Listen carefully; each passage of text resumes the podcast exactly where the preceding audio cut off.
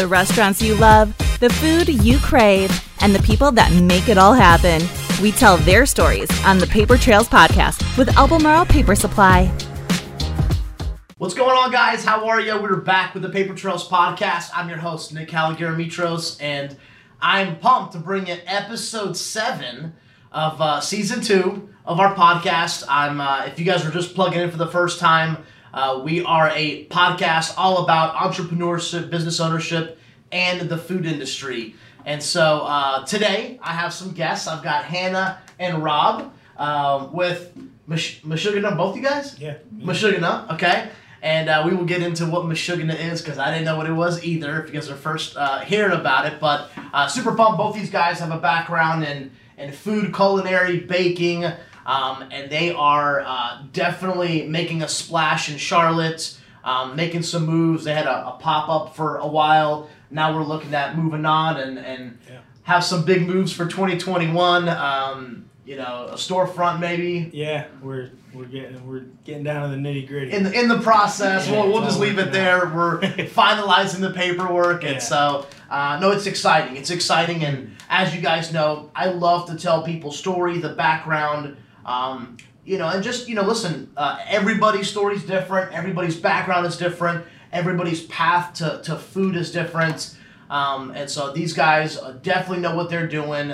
Uh, they're definitely in high demand, and um, and I'm, I'm excited to, to bring you guys uh, some more guests here in Charlotte. And so um, maybe let's start with this. What is Mich- why Meshuggah? What is Meshuggah? Let's Yeah, you know let's let's let's get that out of the way, and then you know we'll get into some backgrounds. Um, so what Meshuggah is, it's a Jewish deli and bakery. Um, I kind of represent the deli side. Hannah represents the bakery side. Um, we're both Jewish. Uh, we didn't know each other uh, up until kind of we we came together to do this. Um, the way it started was last year uh, with all that was going on in 2020. Um, we were both doing pop ups separately. Okay. Um, I started doing the first Meshuggah pop up was September 6th of 2020. okay, Um, so like not that long ago. no, I mean we're less than nine months from when we started, so Okay. it's kind of been a crazy trajectory. Went a lot faster than we planned. Definitely, I planned. Yeah.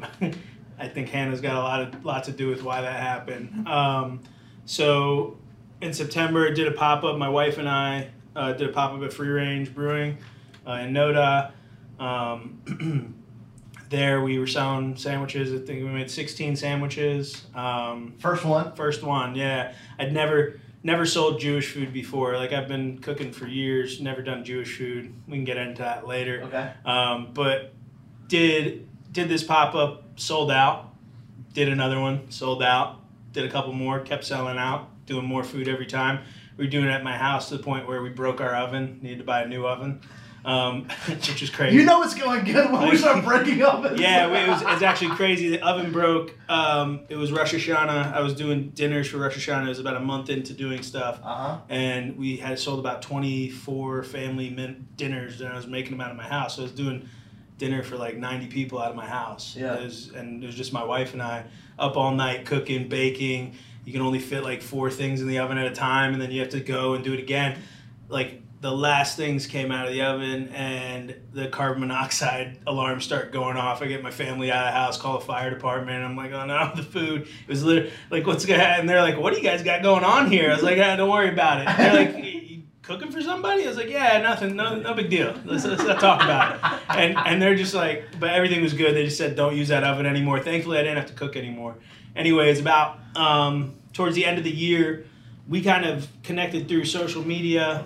Um, So you guys met through social media? yeah, we had a lot of mutual friends like Dan Wheeler, uh, knew Hannah, knew Free Range. myself through free free range. We were both doing pop ups there, so she was running Moonbox Bakery, Okay. um, kind of doing her thing, just baking awesome stuff. And uh, you know, I knew that eventually to keep growing this thing, we are gonna need to bring on like a pastry chef. Like my wife was doing challah and she was making cookies, but she had no interest in like doing that for a career. Full scale, I've yeah. tried for years. Like, come on, bake with me, and she, nah, let's get serious. She did it for a couple months, and then she's like, this is getting too big. You're gonna have to figure out another alternative. We started uh, communicating, like commenting on each other's stuff, like flirting, if you will, Yeah. via social media. Sure. And uh, eventually, Hannah posted something about her bubby and babka, and I just sent her a message and said, "Are you Jewish?" and like the rest is kind of Bubby and Bob? Bubby. Bubby's like a grandmother. It's what Jews Okay, like. okay. Uh, uh, Jews tend to call their grandmothers like my my mom is Bubby to my kids. Okay. Um, babka is this bread. It's like a chocolate braided bread. Hannah can really explain it. She's Okay. it's like it's amazing. Uh-huh. Um, it's like this warm, gooey, chocolatey bread with cinnamon, and it's it's crazy. Yeah. Um, so she posted that. I had no idea she was Jewish. I knew she was good at baking. Yeah. I heard all about her, her baked goods.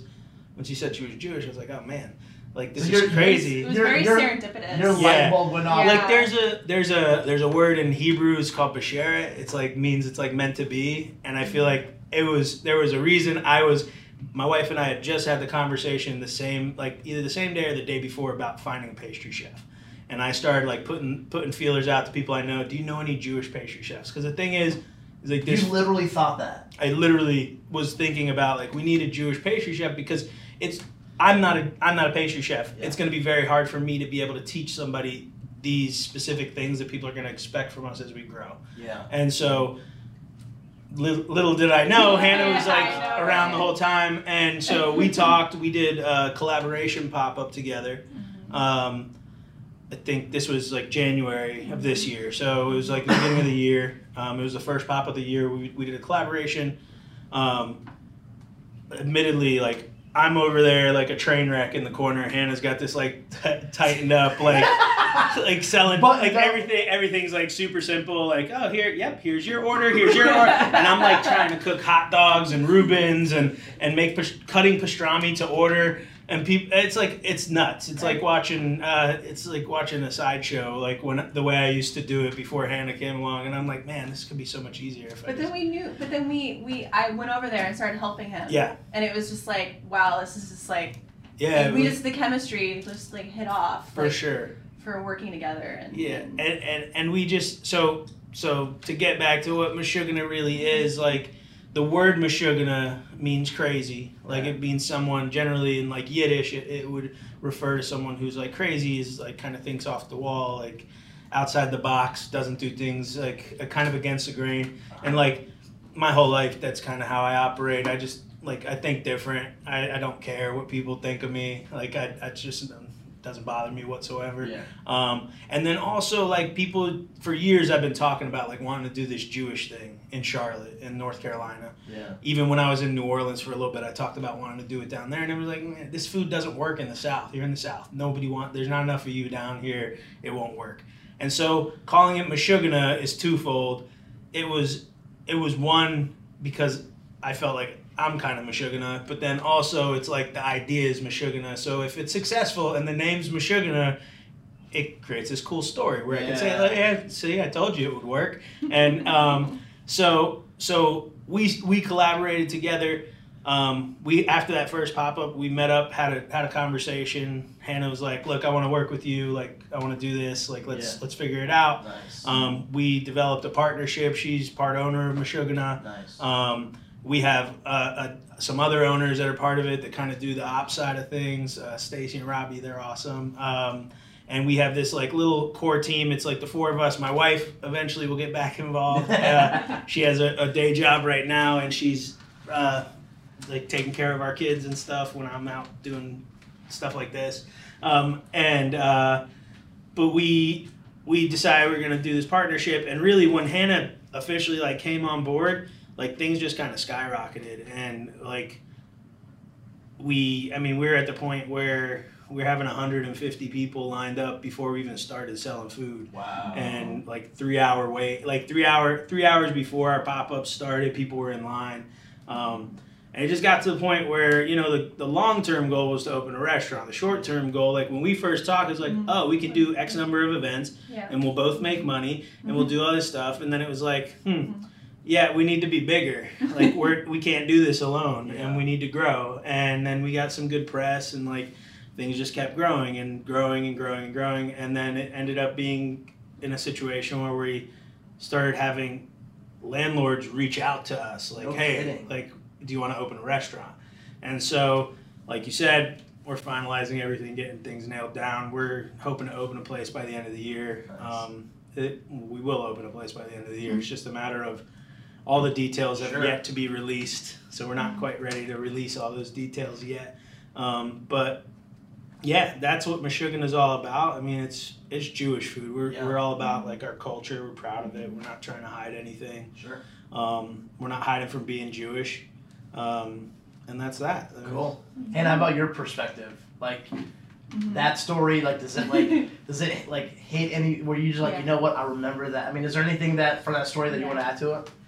Um, I so when I when I met Rob, I was doing my my pop up uh, Moonbox, and I had started it because I wanted to leave the restaurant industry and just do my own thing, have my own voice, and so for so long, like throughout 2020, it was me just like baking things, not really knowing, like just being creative, right? So I started to tap into my culture, and so documenting about babka, I even started even before we started talking. I was even like just like doing r&d like restaurant development where i was like making regular on the side making these things on the side and i realized that it had always been a dream of mine. Like i meeting rob starting Meshuggah, like the more i get into it the more i realize that it had always been there.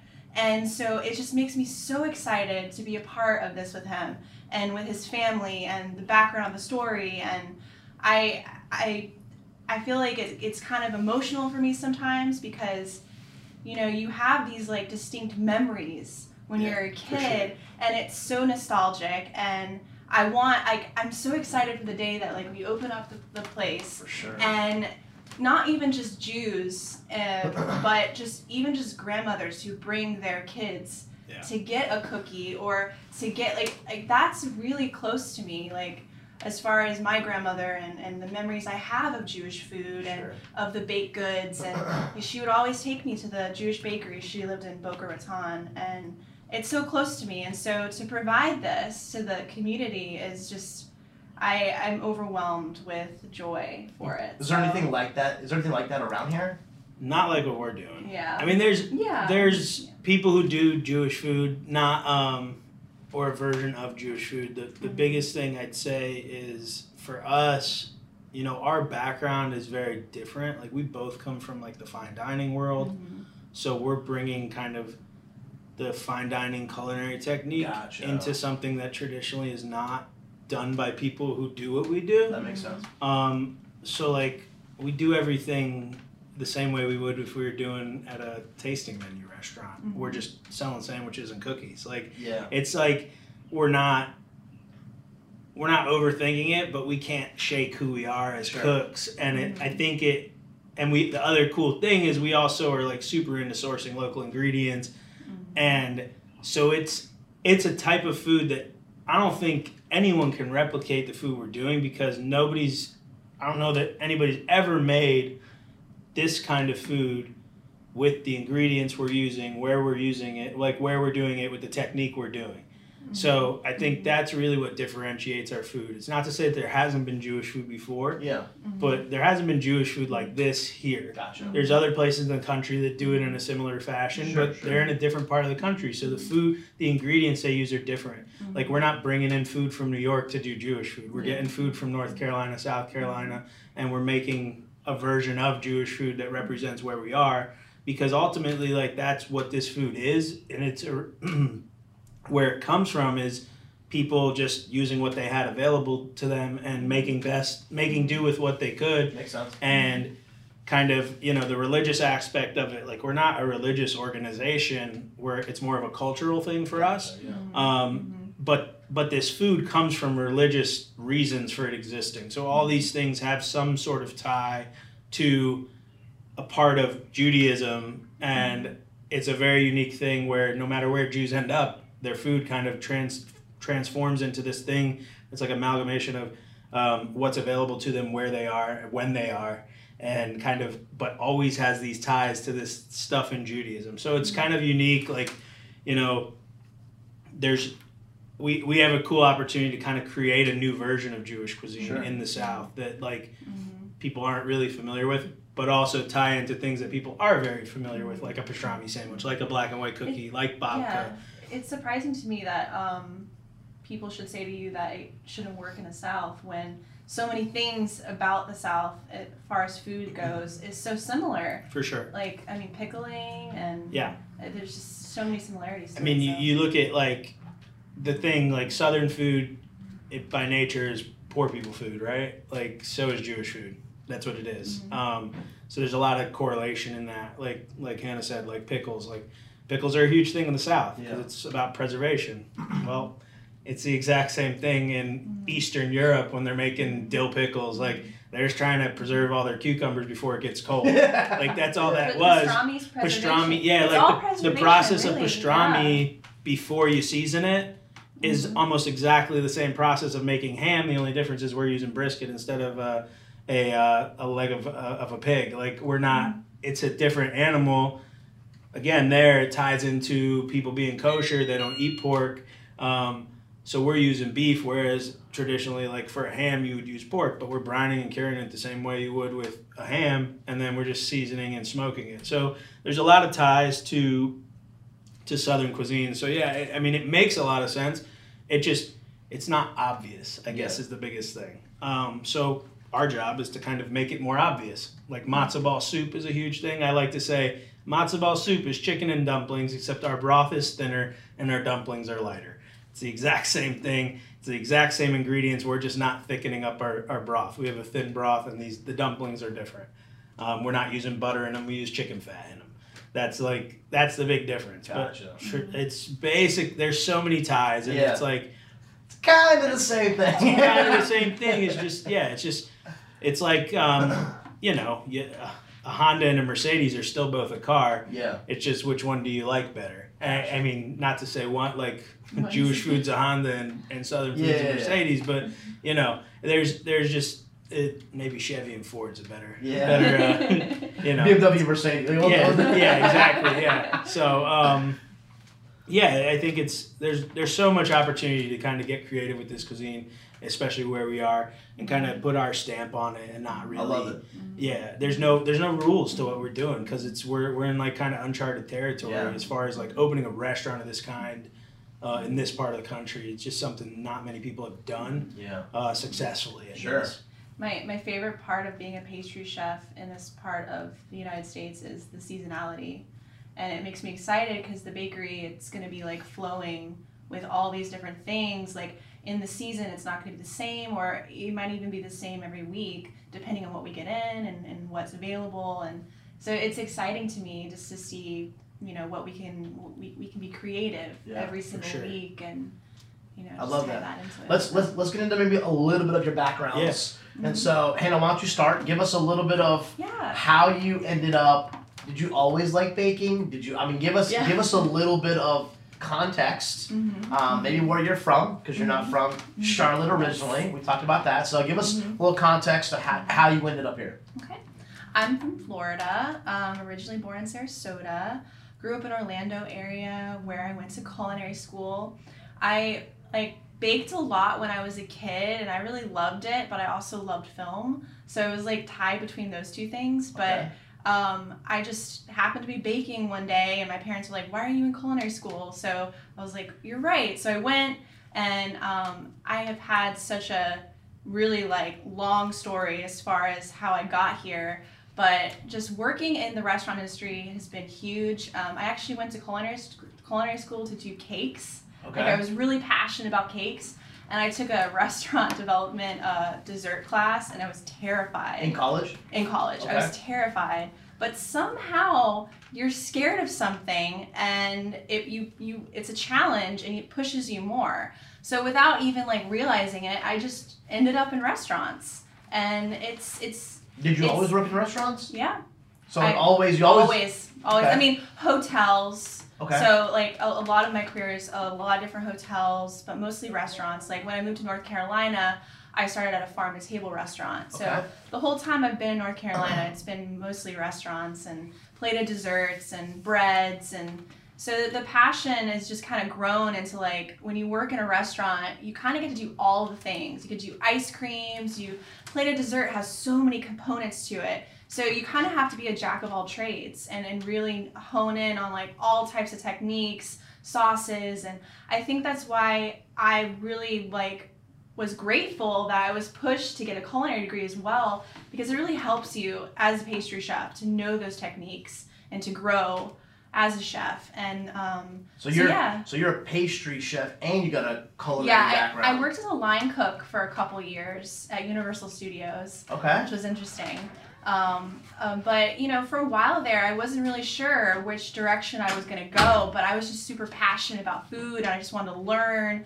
And so when I went to Italy, I interned in Italy, and What was that like? that that was really really cool. There, um, I didn't know the language, so I had to learn in the kitchen. And I went there for a culinary degree, so I a lot of the cooks like I worked with them on the line. But then in the mornings, when I have a morning shift, we would do pastry, and I realized, wow, you're really good at this. Like they just kept putting me in pastry, like. So I after I left Italy, I realized, you know what? I'm really great at this. I really love this, and I want to like really learn more. Yeah. So that's when I like just dive deep into into restaurant pastry pastry work. What what So, was yeah. the biggest difference being in Mhm. Italy? hmm Like was there a food difference? Was the pa- I Oh, mean yeah. pastries? I mean, give us Yeah. give everybody yeah, some context that maybe has never been to Europe. Yes. I mean, I've, yes. I mean, I, you know, I, my, my family is Greek. I've been there, you know, so very different environment, Mhm. Europe than here. Mhm. Give everybody that has not experienced that. Mhm.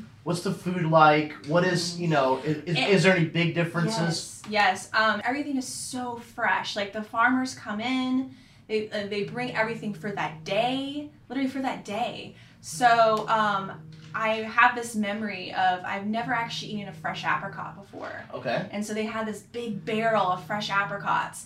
And I looked at the chef and I was like, what are these? And he's like, they're apricots. I was like, no way, I've never tried one. And so You're fired up. I, like- I know, I was like, wow. So I like took a bite and it was just so juicy and like all I've ever had was a dried one before. Yeah. So it was really like eye opening, learning about ingredients and um, really like diving into the freshness of it, the the seasonality of it. And Europe is is really like that's what's close close about it is that everything is so fresh. Like it's amazing to watch. Like everyone af- after work they go to the store, they get the things that they they need for dinner that night. It's like a ritual at almost every day. Wow. Like because it's fresh. You know, Yeah. you go to the market and you get a chicken that was slaughtered that day. You know, so you have to cook it that day. Yeah. Um, so yeah, it, it was just, I mean, the wine, the cheese, the gelato. I mean, Italy is just. What was your favorite of- dish or pastry Mhm. in Italy? you have any Um, favorites? My favorite dish, and it, it's it's stereotypical, but um, I did have lasagna, but it was by a grandmother whose recipe, her lasagna recipe was hundred years old. Wow. and it, and then they and then they they drizzled their fa- their um um this particular winery made their own truffle oil. And so they drizzled their own truffle oil on top of their grandmother's lasagna. Oh I mean, gosh. isn't, isn't grandma stuff? Like, I feel like when you say grandma's yeah. done, oh yeah. that, that's oh the yeah. oh yeah. That's it. and and gelato hands down. I mean like again certain things were a ritual there. And like a stroll at dawn at, at sorry at dusk in, in, in italy is very is, is a ritual thing and you go and get your gelato and you take a stroll um, in the piazzas and you know it's it's it's, it's just they know how to slow down I need to Yeah. go you back. know yeah I they just know there. they know really how to indulge in a way that's really important for your soul Sure. and I mean, um, yeah all, all- the whole all of life is different. Yeah. I mean, in Europe, I mean, it's yes everything is slow. Everything is a little bit more um, uh, enjoyment. Like it's Mhm. very, you know. I mean, it, it, it, at least in Greece it is, and it sounds very similar. And it, the one thing that I've noticed, um, just being my family owns restaurants and me Mhm. being involved with restaurants, and um, you know, is is the bakeries. mm-hmm. Like in Greece, like nobody buys sliced bread. Mm-hmm. They go to the bakery and they Mhm. buy a kilo or a half kilo of bread and they have it for that day or the next day. Yeah. And then they go. I everything Yes. is fresh like that. yes I mean, it's you know. I mean, Mhm. my uncle had a bakery that he now Mhm. sold to his nephews, but you know he um, you know, or he's, he's more long distance relatives, but you know, he would wake up like two thirty in the. I mean, like literally, like it just. Mm-hmm. And we would go Yes. by, and like you know, if we were traveling, we'd get coffee and you know some kind of Greek pastry, dessert, or a croissant or something, for and we'd go visit my aunt's like you know an hour away, or you know what I mean. Yeah, And so yeah. that that's the biggest difference. You know, there's a lot of you know. It's like um, quality over convenience. Yeah. It's It like- is, it is. It's like, and that's Yeah. kind of the the thing about great food. Generally, it takes a lot of time. hundred Like, percent. that's the most important ingredient is time, Mm. and people Wow, that's interesting. You said people the most don't- important ingredient.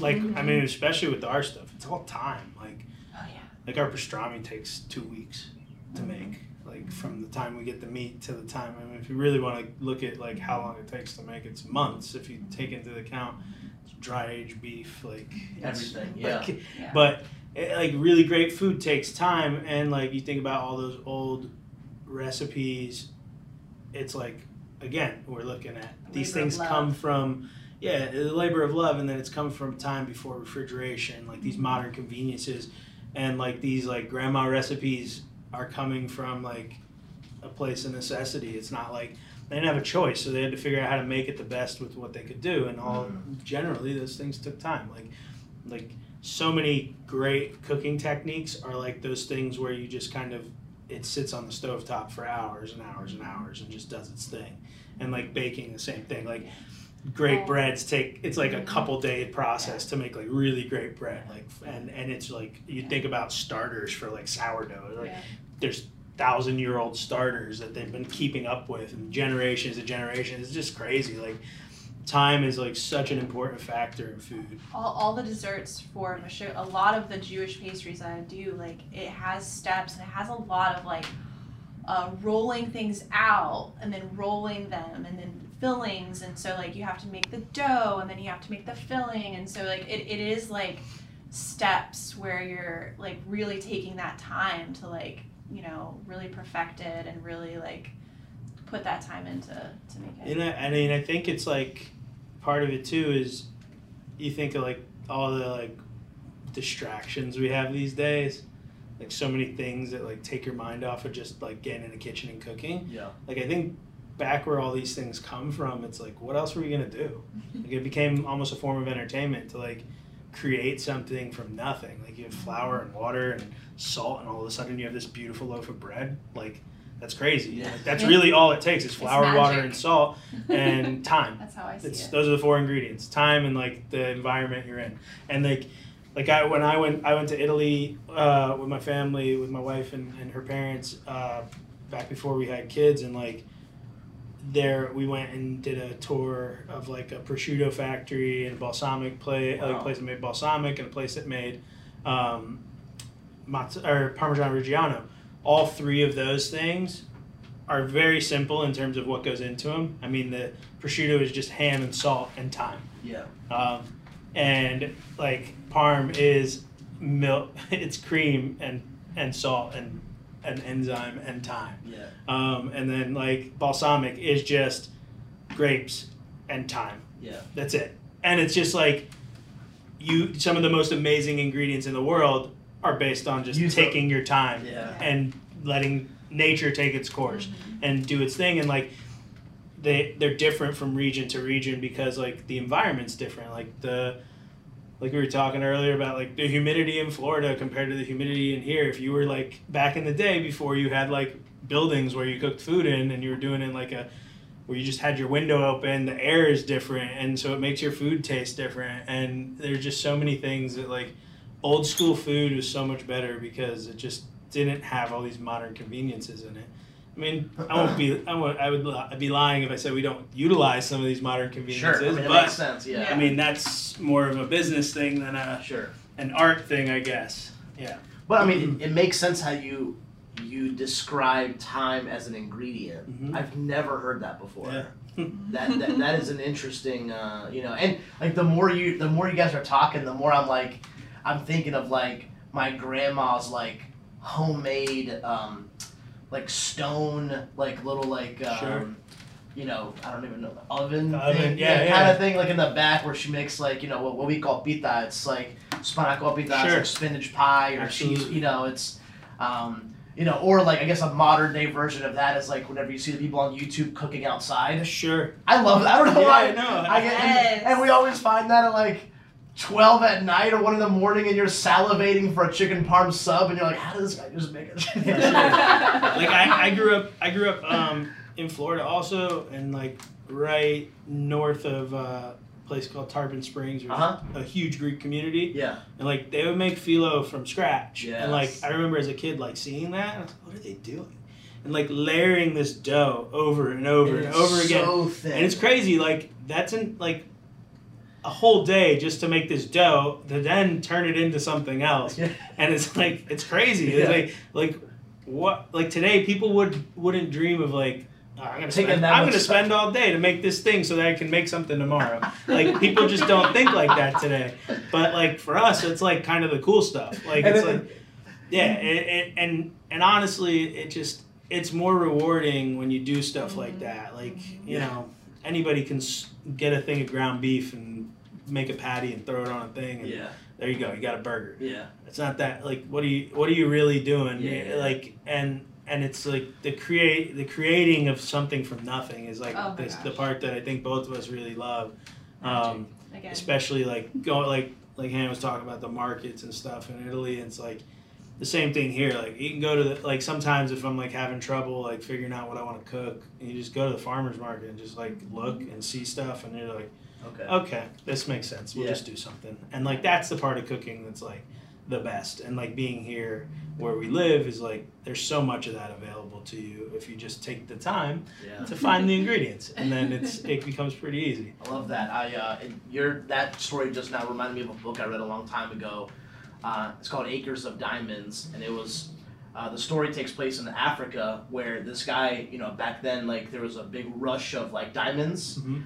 and he sold his property to go where all people found diamonds. Come to find out, his backyard Oh, had a bunch of diamonds in it. So the story was, you can do a lot with where you're at, like 100%. you can you can create a community, a style, a, a Jewish type of in your backyard. You don't have to move. You don't have to go somewhere else. You don't have to be, you know, um, whatever. You, you don't have to go to Italy to learn. You know what I'm saying? Like you sure. you can do so much with what, what what we have available here, whether it's ingredients or you know. So, but um, but anyway, so um, I know we got Hannah's background. Give us your background a little Yeah, fast. So you're, um, you're also from Florida I am from Florida. and a Tampa Bay fan. Yeah, Super It's, Bowl uh, champs.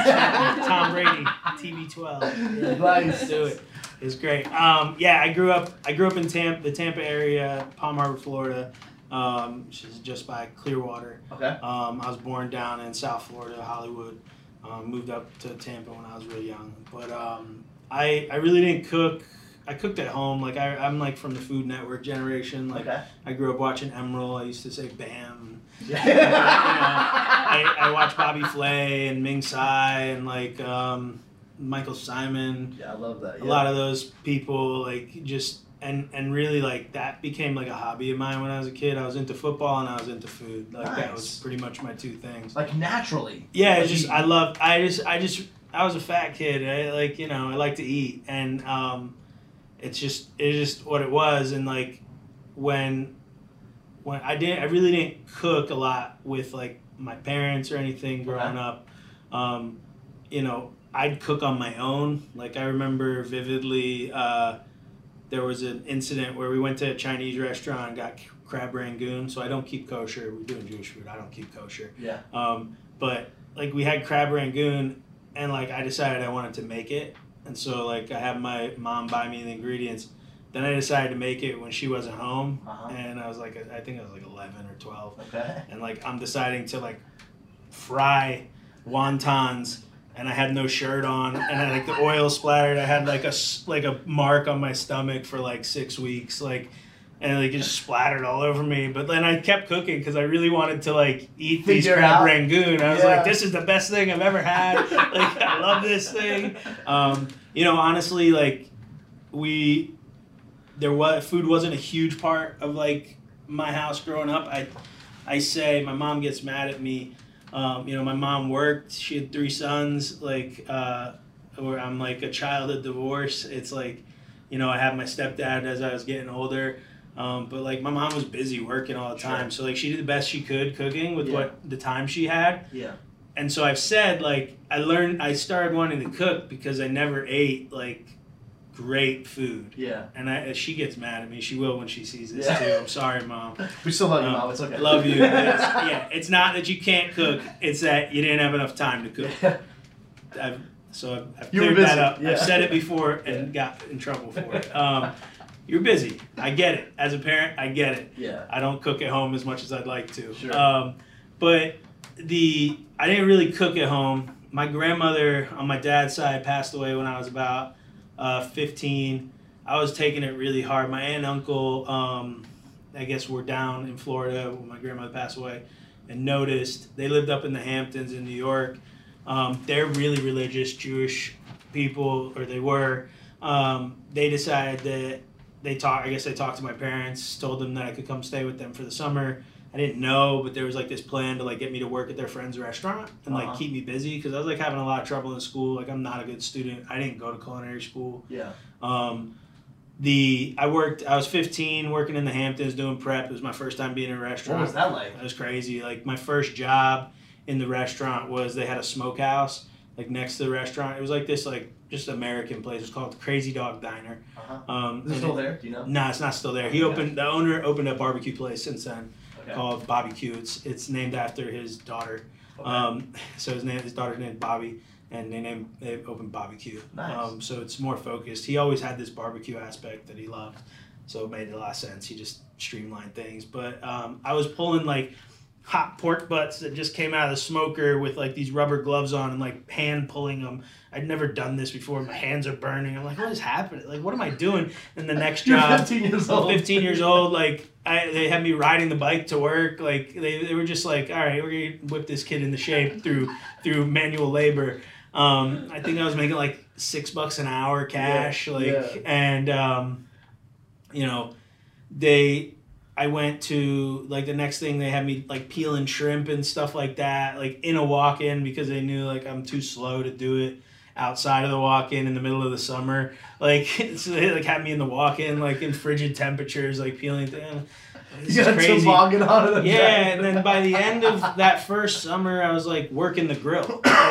Like, I just was picking things up really quickly. Okay. To the, and I was like, I want to learn more. Like, let me cook. I want to cook. Was that your first taste of like really Yeah, my first time being in a restaurant. It was, it was honestly my first time being around different people from me. Okay. Like, you know, people who didn't speak English. Like, uh, there was like it was a suit. It was my first time being around a lot of things. Yeah. My first time doing things I probably shouldn't have done. Um, and uh, you know, but I like by the end of it, they had me working the grill at like dinner service. Like it was crazy. Like I was 15. Like I mean, the sous chef would like be standing next to me, making sure, but like he'd basically watch the line while he made sure I wasn't screwing things up. They learned I'd learned how to cook meat to temp, and like 15 years old. That's always kind of been my niche. When uh, I I've been in restaurants, I always ended up on the grill, Uh-huh. um, just because of that. Like I think that's the first thing I learned. Uh-huh. Um, and so I was doing that.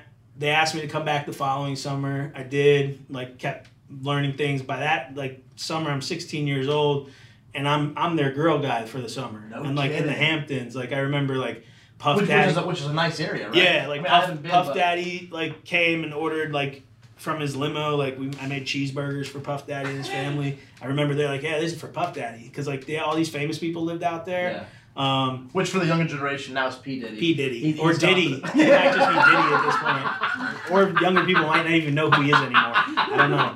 He he was pretty big back then. Yeah, I mean, this was, was. like uh, the late '90s, early yeah, late 100%. '90s, early 2000s. Um, so I did that. You know, it was great. They I had asked those guys like, ah, because like you know I'm 16 at this point. Yeah. I think uh, I didn't go back because I was playing football, and like once I like started playing varsity football, I couldn't be gone for the summer. Yeah. Um, so I didn't work the rest through high school. Like I was just like barely scraping by to graduate high school. Yeah. So like I I was in summer school and things like that. Yeah. So I didn't have time to like go work. Yeah. I asked them about culinary school, and they're like, "Nah, just go work, man. You already you're already better than a lot of culinary students." The, the, the chefs and the, like, the people in the restaurant. they said, "Don't waste your time." We all went to culinary school. Like, I was not as good as you at 16. Like, you don't need to go to culinary school. Like, you've learned enough already. Go go get jobs. and learn. Like which, which which is interesting. I, I did not know uh, until Daniel Wheeler told me Yeah. that uh, you know the food industry is one of the few that you can actually through experience learn and Yeah. become a chef. That's didn't. how it used to be. I- And that's yeah. how it, I mean, it was in the culinary beginning. culinary school is honestly, in my opinion, there's a lot of benefits to it. Sure. Mm-hmm. To good ones, Yeah, but in a lot of ways, like the development of culinary schools, in a lot of it's like a money grab. Like yeah, it's like they, what they do in culinary school, and, and this isn't every culinary school, so Sure. I don't want to like generalize. gotcha. But like a lot of people go to culinary school and are sold on this dream that when you graduate, you're a chef. yeah, And like that isn't real. Like you, like I've had culinary students I work with who have no idea what they're doing in a kitchen still, and like how to yeah, how to actual fun- function in an actual professional Yeah. kitchen. yeah, And it's not to say they don't want to. It's just there's a steep learning curve of the the class a classroom setting is so different from and again I've never been in those classrooms yeah, but I can only imagine and hearing from people who did Sure. work in those classrooms like the setting of a classroom is so different from the setting of a restaurant and like being in a service a busy service and like you can't The do everything the heat, perfect everything, yeah, yeah, like not everything's going to be perfect but you need to figure out how to make it perfect yeah, and just like adapt on the fly Yeah. like that's the Hey, biggest thing I feel like pastry's a little bit different. absolutely Just a yeah. little bit, just a sense of like being focused on like, all right, I'm learning how to do laminated dough today. Mhm. You wouldn't really get that unless you were like focused on something, you know. now so you you know just Well, that being said, like I agree. Like pastry is very regimented Mhm. in a lot of ways. Like I think Hannah's unique in the sense that she doesn't need re- like sh- sh- complete structure, which is part of why her food's really great. I think. Uh-huh. Um, but like when it on the savory side, like building flavor and stuff, it's all about like feel in a lot of ways and like developing your palate and like it's hard to do that if you're not just doing it every day. yeah, And um, what happens is you can't you can't just go work at like Taco Bell or Carrabba's or Olive Garden and learn to be a chef. That's not gonna happen. Like Yeah. you need to find the right mentors and the right Yes. chefs to work for, and people who actually like take pride in teaching the next Mm-hmm. generation on how to do this That's a good this point. work. And and that's the hardest part is finding the right restaurants. Because look Mm-hmm. I love restaurants. Not every chef is really trying to make chefs out of their cooks. That's and like that's not a thing. That's something we are really that- passionate about. yeah, that's and what it's I'm like- so excited about. it's part of Doing, what we're doing is like we want to develop people through our company. Yeah, um because it's not something that's easy to find. Like going back into my story it's like i worked through college i dropped out i think it's five times i dropped out of college um, five different schools uh, many community colleges um, but i cooked the whole time Yeah. and what ended up happening i was dating my now wife long distance we met at summer camp we worked at summer camp together here in north carolina um, and basically it got to the point where she's like look i was at florida state in tallahassee like my whole childhood like my parents went to florida state my brother went to florida state like i wanted to go to florida state i'm a huge florida state football fan yeah, um, finally got into Florida State. I'm in these classes and I was skipping class so I could go cook and work work my job. yeah, I was like working at a hibachi place. And Yeah. I was like doing hibachi. And like I'd rather do that than go to class. And like my So like, you knew then you were like, all right, I, I just I just always wanted well, you didn't know I, I worked hibachi. no, no, no. I just didn't know that you were skipping class to go Yeah, to like, which is really funny because I have a similar story. I was skipping class because I got caught in uh, pastry books at a bookstore Yeah. right down the road from college. That I was so like I would go to this bookstore and I was so into these recipes and reading them that I would like this was before culinary school, but you know what I mean. Like, Yeah. like it's very just similar, like you, you just you dive Yeah, in and you like yeah. fall in love with it and like you can't shake it and like uh, my wife told me I mean she wasn't my wife at the time she was just my girlfriend. She said look if we want to keep doing this you need to come up to Boston because I can't do this long distance thing anymore. She had a year and a half left in school. She knew I never went to class and I wasn't gonna probably graduate. I was probably gonna get kicked out again yeah, for not going to class. Um, and so I was just like, well, I guess I can cook up there. yeah, It's Boston. If I can't find a place to cook in Boston, like what do I? I'd never lived outside of Florida, so like it was kind of cool to like go to a big city. And when I got there, you know, I was there for about five weeks and couldn't find a job that I wanted Wow. because for me it was like I knew that this was an opportunity to like take my career, like what I wanted to be my career, because it wasn't a career yet. Yeah. Turn it into a career, and I knew that that meant getting into the right kind of kitchen. Like, I went around everywhere looking for jobs. There was like I worked. I would start like I did like stages and like would leave like twenty minutes. And I was like, nah, I can't do this. Like this is terrible.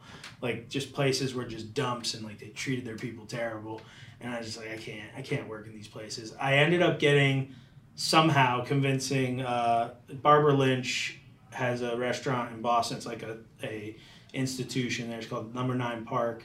Um, I did a stage there, so for one day they let me come in, and the idea is it's like a working interview to see if you're the right kind of fit for for their thing. It's a super fine dining place, like really high end, um, and what happened was very quickly they knew I could not hang in that kitchen, um, which admittedly like was the case. I was not ready to be in a kitchen like that. Sure. However, what they did there was, and they probably have no idea who I am. They don't remember me. Yeah. I'm sure of it. They they cooked. They do a tasting menu there. They made me the entire tasting menu, and I watched them have service, like cook service, and their um, their maitre d talked me through every course Wow. and then the chefs were as they've plated things they the individual cooks would talk me through every course and it it blew my mind. I was like this is crazy. Like i still have the menu because they gave me the menu and i still have the notebook and i was taking notes about everything i did there. I still have it. And um, you know there's it was it was wild. And they were like super into like seasonal ingredients and like that was like my first exposure to that. And then like To like find to like To see it. tasting menu. yeah, and they told me, um, but they said like, look, go get a job, work for a year, come back, and then and we'll talk. Okay. So, what I did was, I, kept looking for a job, couldn't find one. I actually we were living on in Beacon Hill in the with roommates, my dog. There's four of us in a three bedroom apartment with my dog. Yeah. Um, I, I'm living there. I'm frustrated. My wife's at school. I have no money left. I have no job. I'm like, what? Oh, this is terrible. This girl's parents are gonna hate me. I'm freeloading off of like her family. This is insane. Like I, like I, I had no money left. I'm, Yeah. I'm four years older than her. Like I'm just like this bum at this point. and I'm like, I stroll down to the bar down at the corner across from Mass General Hospital. I stroll in there. I'm sitting at the bar having a drink, like drowning my sorrows. And the bartender, this guy Rob McCaffrey, he's like, he's like, just starts talking to me. He's like, what's, what's your deal? Then he's like, you're not from here. Yeah. And like he has this like Boston accent, Yeah. like. And I'm, I'm just like, yeah, like uh, I moved here, my girlfriend, like I need a job. He's like, what do you do? I was like, I cook, kinda. He's like, what? I was like, what do you mean, kinda? I was, I was like, uh, he's like, you want to meet the chef? I was like, sure. And he, the chef, this guy Nick comes out, Nick Dixon. He he comes out, introduces himself. He's like, he's his voice. He's I can't even do it. It's such a thick Boston accent. He got Yeah. red hair, like Irish guy. Yeah. He's like, you want to work? I was like, yeah, I do. He's like, all right. He's like, come back tomorrow. He's like, where do you live? I live literally like up the block, seven seven apartments up the block. Yeah. I could walk there. Yeah. Like, um, I came in, and he had me cook cook for him. Yeah. That's how he determined if he was going to hire me. He's Okay. like, go uh, go cook whatever you want. And this is still this is what I do now. I've done everywhere I've been. If you want to work for me, just cook something. I don't need you to cook my food. I need you to cook Just what cook. you cook because like you're not going to learn how we do it in 10 minutes. It's Yeah. impossible. Yeah. So just come in and cook. And he did that, and I remember I made this like bizarre, like sautéed calamari dish. It's probably something I had in Tarpon Springs. like it was like very like Greek Mediterranean, Okay. like weird, Yeah. so outside of like what I cook now. Uh-huh. But like I made it, and he's like, he's like, it's crazy. He's like, "Uh, you came in here and you, you sauteed calamari. He's like, nobody sautés calamari. He's like, people would be terrified to screw it up. And somehow, he's like, have you ever done this before? I was like, no. He's like, he's like, how did you not make it bad? He's like, he's like, how did you know what to do? I was like, I don't know. I watch cooking shows. And he's like, he's like, he's like, like, like it was a question. like, I I, I, really had no idea. I just like winged it. I was terrified. I didn't know what I was doing. I, I just made something. And and he's like, this is great. He's like, you start tomorrow. I worked there. There were sous chefs at the time. They ended up leaving for other opportunities. Like I basically worked myself up to like a pseudo sous sous chef by the end of it. Uh-huh. Um, you know, we ended up leaving Boston about a year later. Nick was going on to open some other restaurants. We left Boston. That's when we moved here. My wife uh, had graduated at this point. Um, I worked for about a year in Boston. I, I left cooking because he left the restaurant. His new restaurant wasn't open yet. I didn't want to be at that place without the people I signed up with. I was working building websites for this like company, this like startup company uh, in Boston. I did that. Um, we left, came to North Carolina because my dad was here and we had no more money and Boston was getting expensive. Yeah. We had two dogs at this point. Moved here, could not find a job that I that I liked that I thought was on the same level as Boston food. Uh, yeah, I became a food snob at this point. Came here and like was like, man, Charlotte's terrible. There's no food here. This place sucks. I don't want to live here. Uh huh.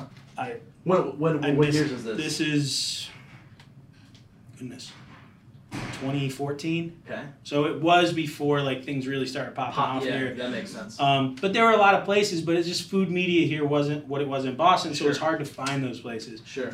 Um, I ended up getting a job at Publix doing cooking demos. Okay. So I was like, it's a now defunct program called Apron Simple Meals. I was like standing doing cooking demonstrations and like this shirt. I look like a, a lunch lady with the hairnet. It was ridiculous.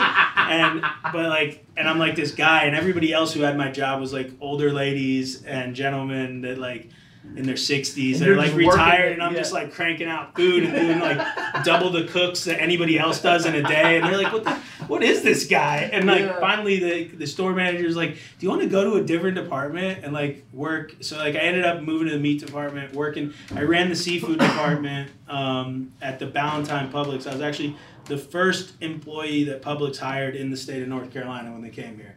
So I was the first person they hired because I was the first one at the door because I needed a job and I ended up staying there for about three and a half years.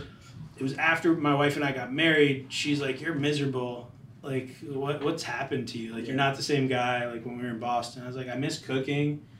Like, I love cooking. It's like me. It's what I do. I, like, but like, I can't. Like, I'm making money now. Like, good benefits. I have health insurance. I have all these things I've never had before. Yeah. But I want to cook." She's like, "So go cook, and we'll figure the rest out." Dang. And so, That's awesome. so gets me uh, get me all worked up. That's awesome. um, so yeah, it's crazy. Um, I mean, so the, I, the Yeah. reason that I say it's awesome is because Yeah.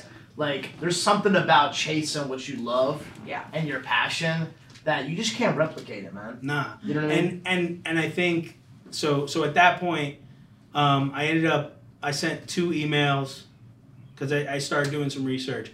You know, I was making at that point I was making like eighteen bucks an hour at Publix, which five years ago is good. Yeah. Um, I had full benefits, health Yeah. insurance, a four hundred one k, stock options, all these things, Yeah. which in a lot of ways is part of why we've developed what we've developed here, which we can get into that too. Um, but I had all these things, but I wanted this other thing. That Yeah. I didn't care about anything else.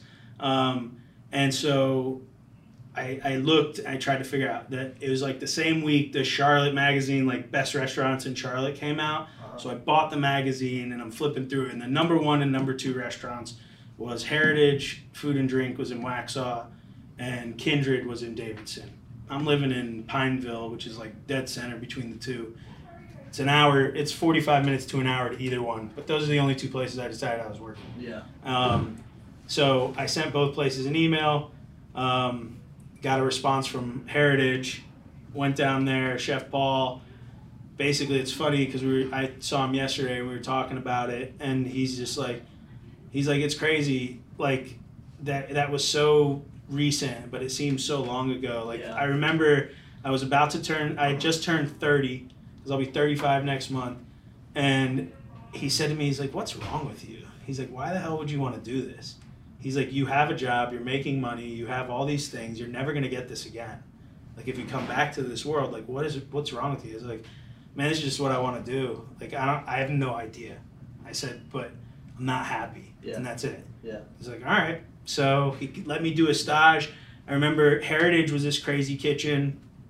It's tiny, Yeah. like a little hole in the wall, thirty seat restaurant in Waxhaw. Okay. Um, but like by the time I left, he had been nominated for like a James Beard, Wow. and like in this hole in the wall out in the boonies, like 40 minutes away from Charlotte. I'm Yeah. like, in some nondescript city that people don't know about outside Yeah. of Charlotte. Yeah. And but like it was there was a that kitchen. Every person in that kitchen when I was there now either runs uh, either a kitchen or runs a pastry department somewhere in Charlotte. Every single person, um, down to the dishwasher at the time, eventually was running a kitchen. Do you think? Uh, sorry to interrupt, but do Yeah. you think it has anything to do with Chef Paul or leadership, or I mean, what? Like, why do you think that happened? I think there's a lot of layers to it. I think what I think it yeah, it definitely had something to do with like Chef Paul is different. Like he's he's he's super passionate about like the craft of cooking and there's just like there's no wiggle room. Like he has an expectation and that's like either meet it or don't. Yeah. Either you can meet it or don't work here Yeah. kind of thing. Yeah, yeah, And like it's hard to work for him, Yeah. to be honest. Like he knows it though. He's a lot different now. I think he's calmed down a little bit. he's a, he's he's a good guy. Um, but uh, he, I think what it also was was the people who were in there all had the same goals. Everybody in there wanted to be the best at what Mm. they do. And I think it's like this competition thing in a way. And I've worked in other kitchens like that as well, where like every single person there wanted to be the best at what they do, and you can't help but get better when you're in that environment. Yeah. And it doesn't at that point it doesn't even matter who's in charge.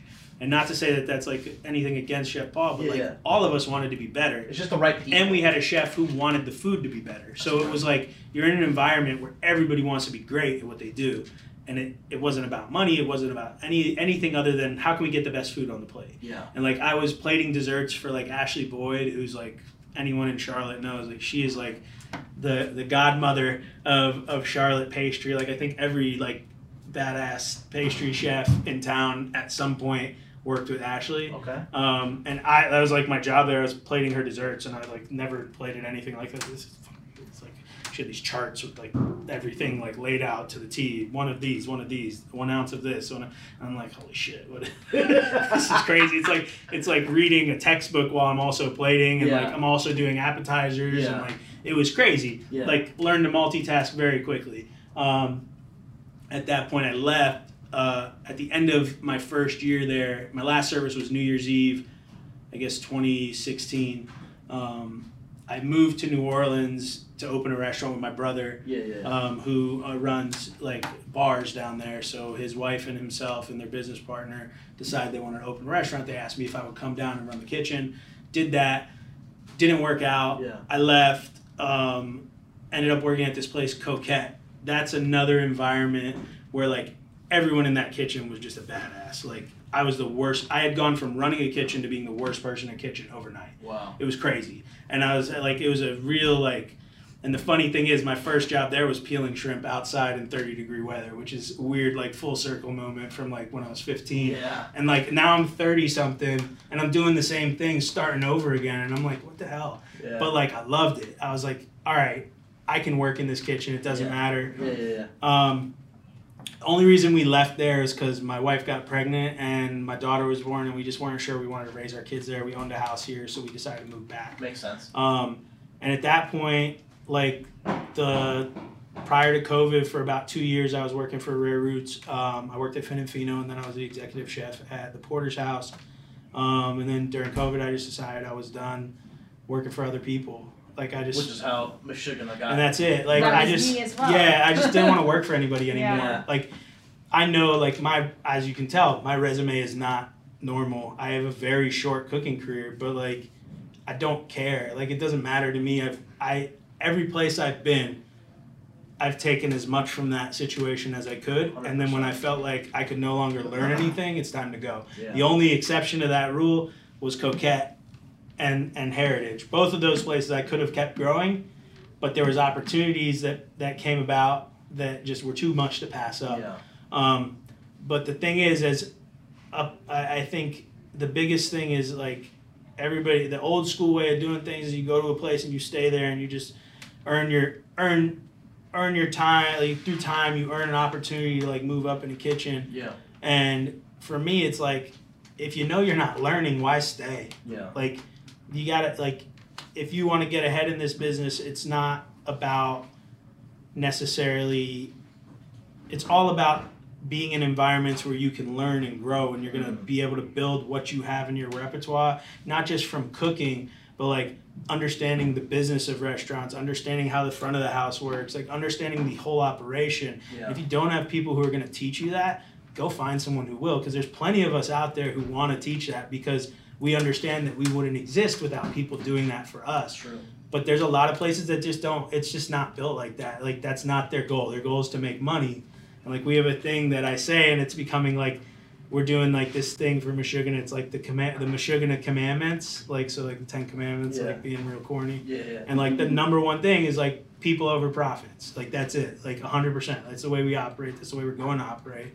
There's nothing that will ever change that. Like I will not put my name on a business and not say we're putting money over people. Like it's just not because without people putting me over necessarily the bottom line, I don't like none of this exists. Yeah. So that's like the biggest thing for me, and that's I'd say for anybody who's wanting to like get ahead in this business, just Yeah. find the right people to work for. which which is a great great piece of advice. You know, as, as we're wrapping up, um, Hannah, one piece of advice for anybody that wants to get into the pastry side. You know, so Rob's side was growth, find an environment, a culture to learn, to grow. Maybe find some mentors. You know, find some people that really you know, um, which I love. I, I love the fact that you know.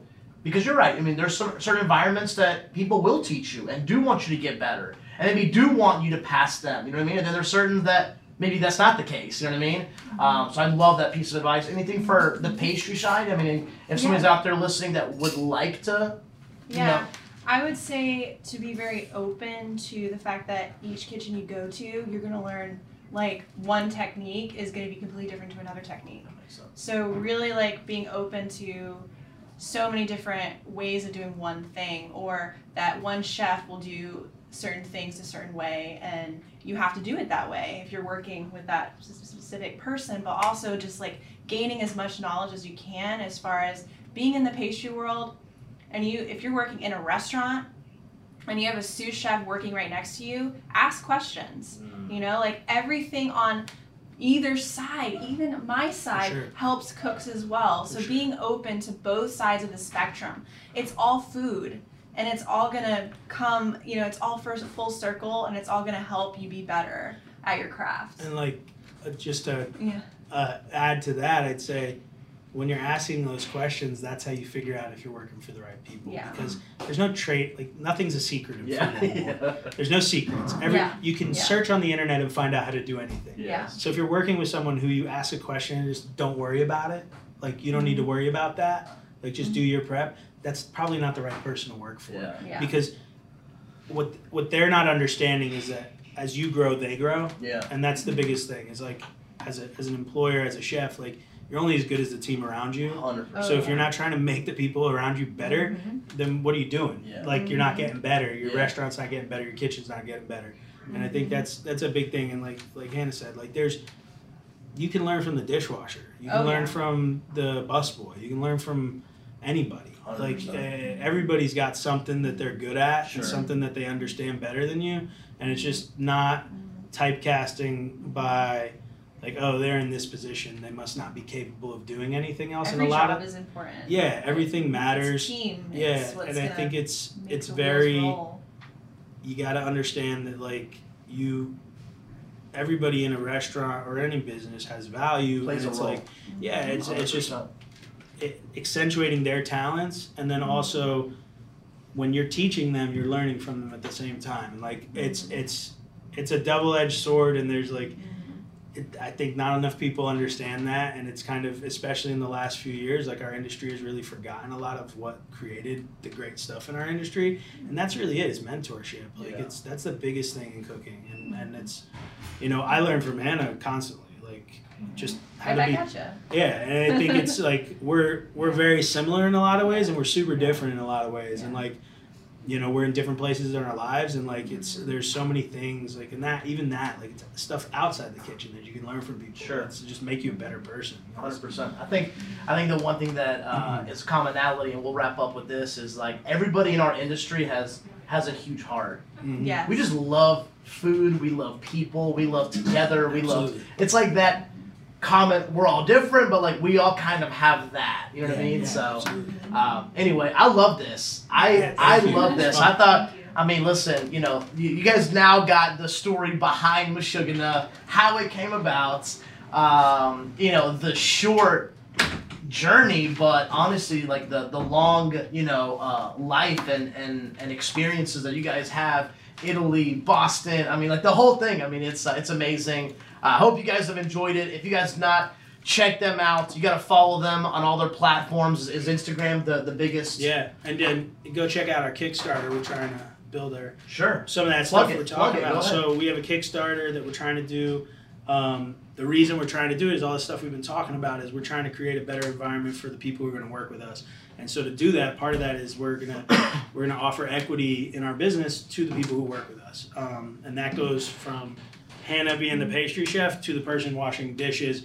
You stick with us, you grow with us, you're gonna get something on the back end. It's not gonna just be here's your paycheck, figure the rest of life out yourself. Like we want to grow individuals and give them careers, and and eventually we want we want like my dream is to hire a dishwasher from Meshugganah that one day opens a restaurant Nice. and that's like that's the stuff we're going to do like I, I say it's my dream like we're gonna do it yeah. it's just part of it is being able to fund it this first one Yeah. and not have to give away the whole business to people who aren't going to work with us every day, Sure.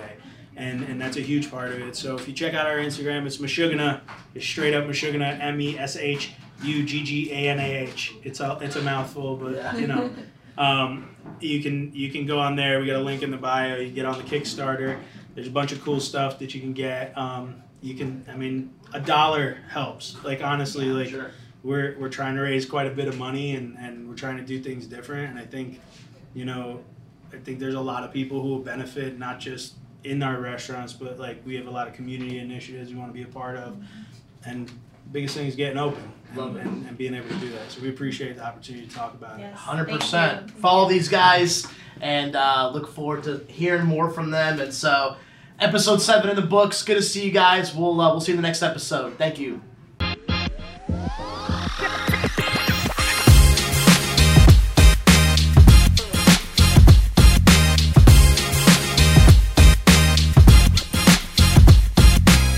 The restaurants you love, the food you crave, and the people that make it all happen. We tell their stories on the Paper Trails podcast with Albemarle Paper Supply.